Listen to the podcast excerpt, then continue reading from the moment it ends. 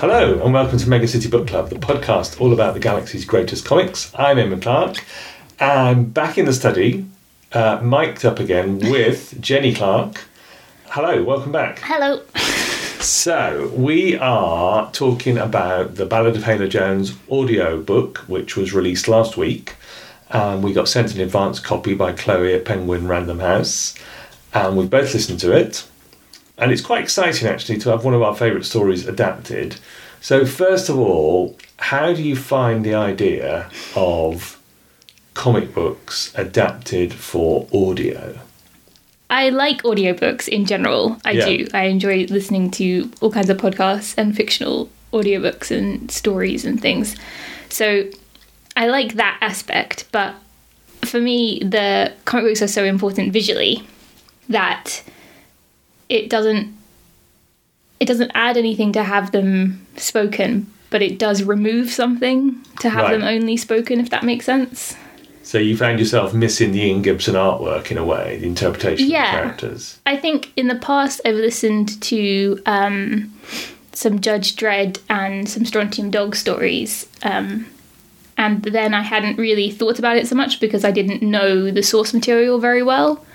But here, especially in book one for Halo Jones, I felt like I was really missing the artwork and missing seeing the hoop and seeing all the characters and all the stuff that's sort of going on around them. So although the sound effects sort of brought a little bit more and the voice acting was very good, I did feel like there was still a bit that was missing for me in the adaptation. I don't know. How do you feel about audio books or comic books? Well, we did a, last year. We did a Sandman podcast during lockdown because Yeah. you know everybody does a podcast, um, and we listened briefly to the Audible adaptation of the Sandman, which was even narrated by Neil Gaiman, Yeah. and we talked a little bit about the slight problem of you know adapting audio and losing the visual element, and then you know also what it was like with internal voices. I actually, I had a good time listening to this one. I think because I just, you know, I just love the story so much. Yeah. And hearing the story told to me um, over the three books, over the three hours that it lasts. Yeah, I found actually I found this one much more enjoyable and easy to get on with than I had with the Sandman one for some reason, which I struggled with. Yeah, I mean, to talk briefly about the Sandman one, one of the mm, sort of major problems I had was some of the casting, and thinking particularly of Kat Dennings. Yes. because she's such a recognizable voice and like she has a personality as an actor already that I was very I was thinking of Kat Dennings when I was hearing her voice, which means I wasn't really thinking of Death, who she plays in the audiobook. So whereas here in the Halo Jones I think the casting was much better because although some of these actors are pretty well known and I did know some of them, they sort of fit better into the world, maybe because the text is a lot more fu- futury, you know, Yes. like it's a lot more of a like um designed speech pattern that lets you sort of go into this like future different world. Whereas in Sandman often they're just speaking in a sort of like common modern sort of way. Let's just mention the casting because you you said you knew them. I actually didn't know any of the actors. I think uh, Sheila Atim plays Halo Jones. Ellie Kendrick is Toy Molto. Uh, Yaz Zadeh is the Glyph, and Michael Fenton Stevens does the lecturer and sort of the narrator voice. Yeah. Yeah. And Kemah Bob as Rodice in the first book. Right. Okay. Um, so yeah, I've seen Sheila Atim in some things. She was in a very good adaptation of Julius Caesar that was originally a play and then they converted it to film. right. An all female production of Julius Caesar, which was very, very good. And I remembered her from that. And Ellie Kendrick was in uh, another very good film called The Leveling, where she plays a character who's completely different to Toy. And Kemah Bob is obviously like around in a few things podcasty ways I've heard of her, and I thought she was probably my favourite. Right. Um, I thought, well, I think when we talked about Halo Jones ages and ages ago, I think I mentioned that Rodice is one of my favourite characters. So I think it was a good, a really good casting because she really made that character is sort of the whole reason in book one where you're sort of hooked into the hoop and the hoop language and the hoop way of thinking. And I think that's it was a really important character, and I think they cast really well for her. Strangely, no matter how many times I've read the story or now listened to it, I'd sort of forgotten the Rodice stuff about her being afraid of the outside world, but also being completely savvy with the hoop and working out these complicated routes to go on the shopping expedition, Yeah. ways to get back home, and then going completely to pieces. And also, of course, the recurring gag of those um, self defense items that she's purchased cheap Yeah. that always Backfire, backfire on literally. her, literally on her. Yeah. Okay. So we liked Rodice. What about? I mean, I talked about this with Pete Wells, and we discussed the America audiobook last week, which is whether or not you have the voice in your head of the characters you're reading, and. I found I didn't really have voices for these characters, and therefore I was quite happy with their portrayal.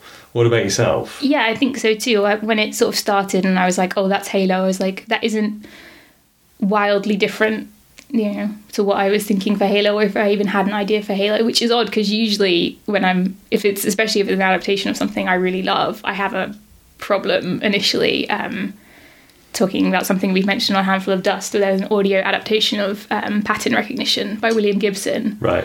and in my head I was like, nope, that's not Cayce Pollard. It's real. That's not. That's not how she talks. And I couldn't. I wouldn't be able to tell you what my Cayce Pollard talks like in my head, but all I knew was like the audiobook was not her. Whereas here with Halo Jones, I didn't have any problems with the main female characters. I think Right. some of the other casting didn't quite feel as right, but those were just sort of small characters who walked in and off. So Any in particular? Because I know the one that the forum has sort of and the Facebook have identified. I think I think we've talked about this one briefly before. So Lux Roth-Chop. Yes, who Halo Jones dances with on the Clara Pandy at the end of book two, and he is an 11 year old boy Yeah. and a super gazillion billionaire.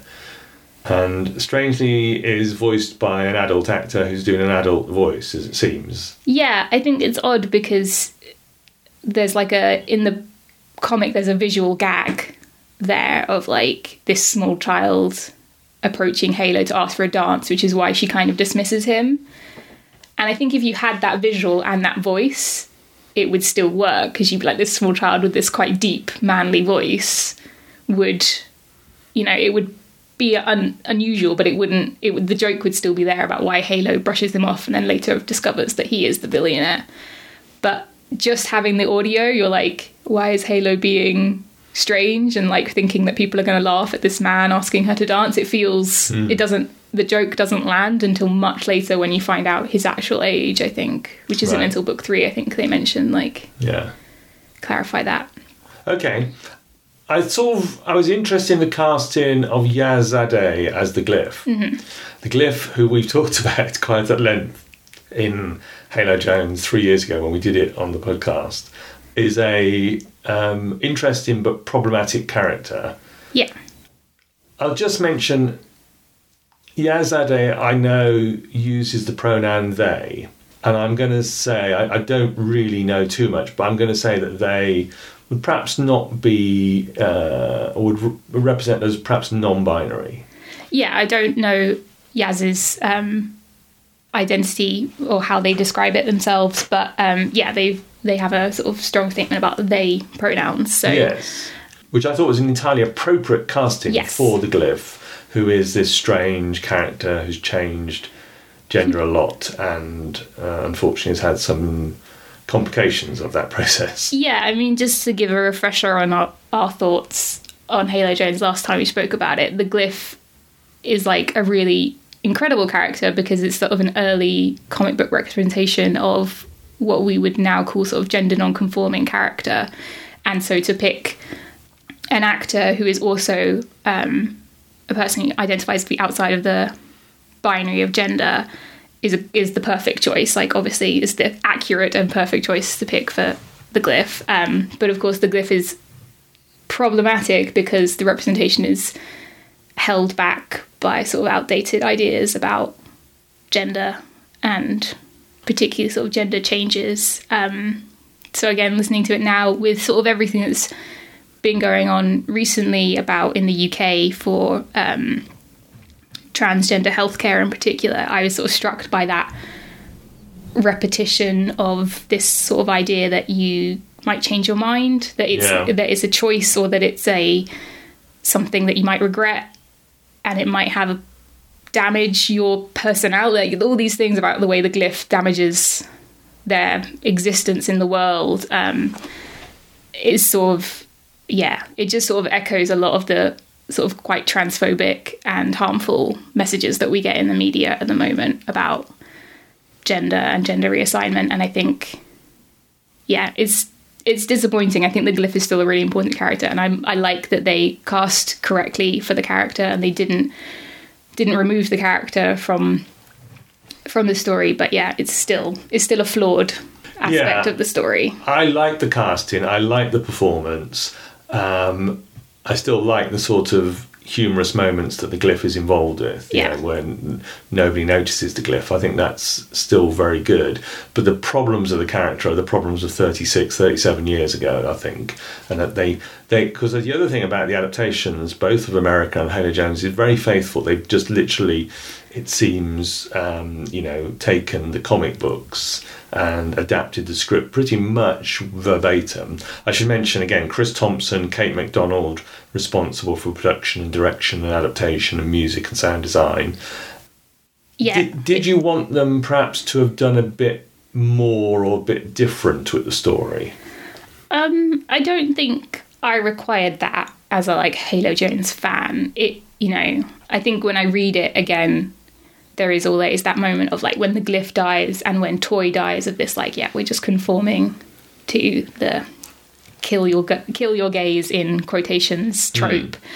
Um, and I, yeah, I'm always disappointed by that. But as like a person who is able to, you know, read the story and see those things in it and know that they are parts of their time and not the you know Yeah. i'm able to still enjoy the parts of the story i enjoy and i'm still able to enjoy the glyph and toy without you know with separating those parts of the story out i think Okay. so yeah i wouldn't i think it would be hard to rewrite and change the story and i don't there's a sort of messy issue there about who owns a story and where it mm. comes from and i think when you put something official down on record you know the official sort of 2000 AD we've changed halo jones i think that would be unnecessary Even more controversial than having Lux Rothschild voiced as an adult. Yeah. but I will say that I was a bit thrown when I started listening to it because it starts differently and they had made an editorial decision. I don't know whether you noticed this. No. Well, I had to pause it and run downstairs and grab your copy of Halo Jones and check because the audiobook begins with the lecturer yeah. framing the story Ah, right. Okay. whereas in the comic book it jump we jump straight into the hoop at the beginning So, so, there's the like framing device comes between books one and two, I um, think. yeah i think so um, Right, so i went and looked so they have it's the scene is um, as it's written but they've just cut the first half of the scene and put it at the Oh, beginning right, of book okay. one i presume as a way of like onboarding people who hadn't Yes. who weren't aware of halo jones um, but as soon as I realised it, my head just went like Orson Welles thinks you are cowards for trying to like settle your audience thinking about like that famous War of the Worlds where you just Yes. jump straight in and you don't give any warning and you don't tell people what they're here to see or here to hear even. I thought, yeah, it's Okay. like I think as an audiobook, I understand why they did it, but I was like, you you know, I think it's important to the way Halo Jones is told that we don't We're thrown straight into we don't know who she is initially, and we don't even know if she is the main character other than having her name at the title. You know, Okay. we're sort of following this sort of nobody. So being told if, beforehand that she's important is sort of hard Yeah. to sort of wrap your head around. I think.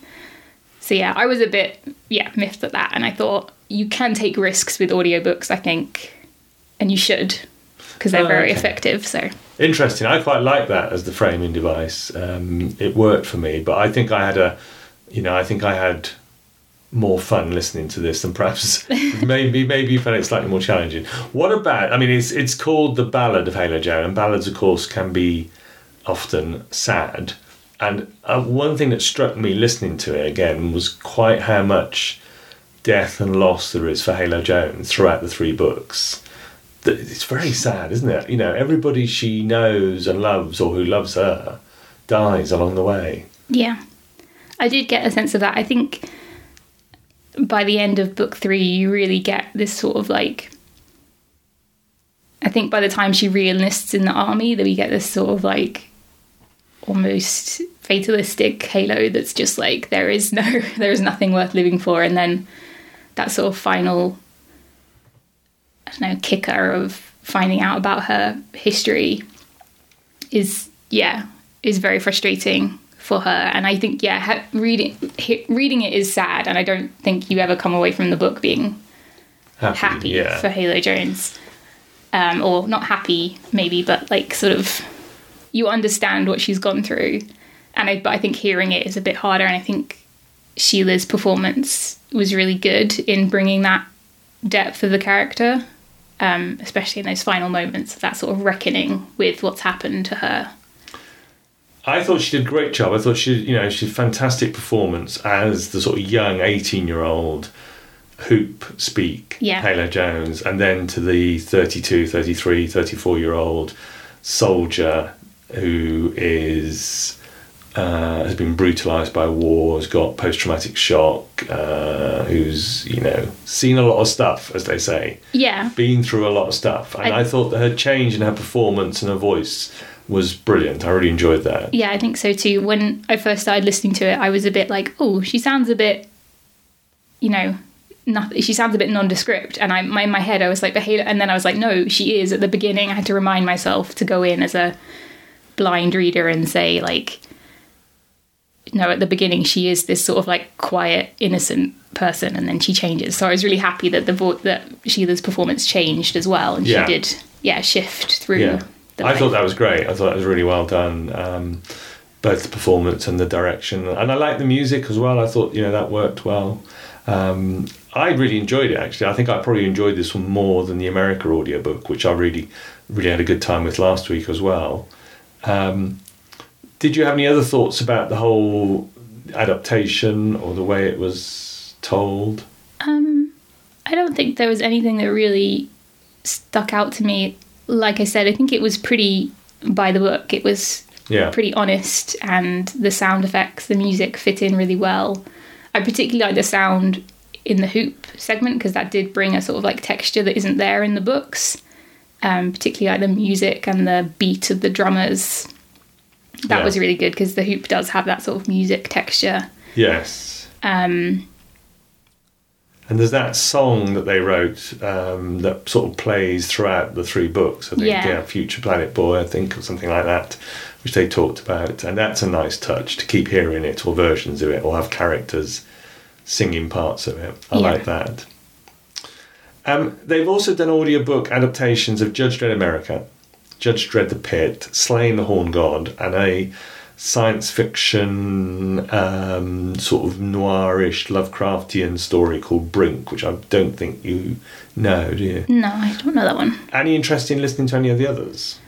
Um, I think I would be interested, yeah, because like I said, I've listened to other stuff before without having read the comic books, and they did sort of give me a way into that world. Um, especially, I think we talked a little bit about, I think with Halo Jones and with Sandman, when I first started reading them, they were so 80s Yes. that it was quite hard for me to sort of like them almost, because I just couldn't, I was like, I don't, I, you know, I don't know this style of writing or this style of artwork. And then once I got got more familiar with them, um, so I've, I have found that in the past reading Dredd stories or reading Strontium Dog stories that I haven't been like.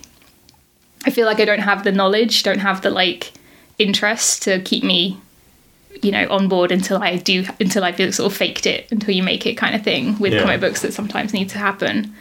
Um, so I think audiobooks give you a chance to do that. Um, so yeah, I would be interested in listening to a few more of them. Okay. I mean, the two I've listened to so far, America and Halo Jones, I personally thought they were terrific, and I'm looking forward to getting the others. I'll mention that they are available on Audible if you've got a subscription. I think they're on Kobo if you've got a subscription. The cheapest way at the moment seems to be to go to the Google Play Store in the UK, where they're ten pounds each. which is not too bad at all, actually. Mm-hmm. Um, so that, uh, and I'll put some links in the show notes for that sort of stuff. Yeah, okay. So the of Halo Jones. How many stars would you give it out of five? Um, I give it four stars out. Okay. I thought it was five stars. I think I think it's a five star production. I think it's five stars if you have the comic book next to you and are reading along. Right. Because I did that for a bit and it was really good. okay. That is really good. That's an interesting experience, an enhanced experience to reading the comic. Yeah. Uh, and I'm looking forward to what they're going to do next. Um, I hope these are very successful, and I hope there'll be more of them, and Yeah. we'll get some of the other stories. Maybe there's a bit of that too because when when you're listening to audiobook you can maybe be like, oh, hit play next. You know, I'm sort of used to that with podcasts of being like, oh, get the next one up. And with Halo Jones, it's that bittersweet knowing that there will be no more. There is no more. There is yes. no more Halo Jones. Um, We don't know what happens So it's after sort book of- three. yeah. Only Neil Gaiman and Alan Moore now. indeed. Yeah. Um, talking about Neil Gaiman, uh, of course, last year everybody started the podcast. We started a podcast last year. Tell us about quickly about a handful of dust. So we went back to the beginning of Sandman and we read every volume and did an episode on every volume, recapping and me getting my critical thoughts out and niggling away at the little things that hadn't occurred to me on my first reading or had occurred to me on my first reading and then yeah. We shredded it a little bit and then we put it back together. yes, and we found problems in each volume as we went along, and uh, it was very it was a fascinating process because some sto- some comic books that we both love, but also to look at them because they've again it's 30 years and things have changed. And what looked very progressive at the time now looks somewhat creaky in places. And we had a few issues but on the whole it was great to reread the whole series with a critical eye and um, I still love the characters and the stories. I thought it was great fun. So that is Handful of Dust, which you can find at handfulofdustpodcast.blogspot.com. Again, the links will be in the show notes. Uh, we finished last November with our wrap up. We did sort of tease that we might come back at some point with a couple of other books we were thinking about. yeah. And we've recently found one of them. We've been to the garage and emptied some boxes, and we found Black Hole by Charles Burns. which is sitting here on the desk. Uh, you've read it, I haven't, but I'm going to read that, and we may be uh, back on a handful of dust to talk about that, and maybe one or two other books as well. Yeah. So, um, if you're interested, go to handful of dust blogs. Um, handful of dust podcast.blogspot.com and there's a subscribe button where you can get emails when we release new episodes cool thank you jenny Thank That you for having me easy. again to talk about Halo Jones. That's all right. We're always happy to talk about Halo Jones. Thank you to Chloe from Penguin uh, Random House Audiobooks for sending us the advanced copy to listen to. Do go and get your other copy from the various links that will be in the show notes. And let's encourage them to do more. yep. Thank you for listening to Mega City Book Club. As ever, find more on megacitybookclub.com. Follow us on Facebook, Twitter, Instagram, Spotify, and the 2000 AD forums. Email me, mcbcpodcast at gmail.com. And until next time, when we're passing judgment on another great book, goodbye from me and. Goodbye from me.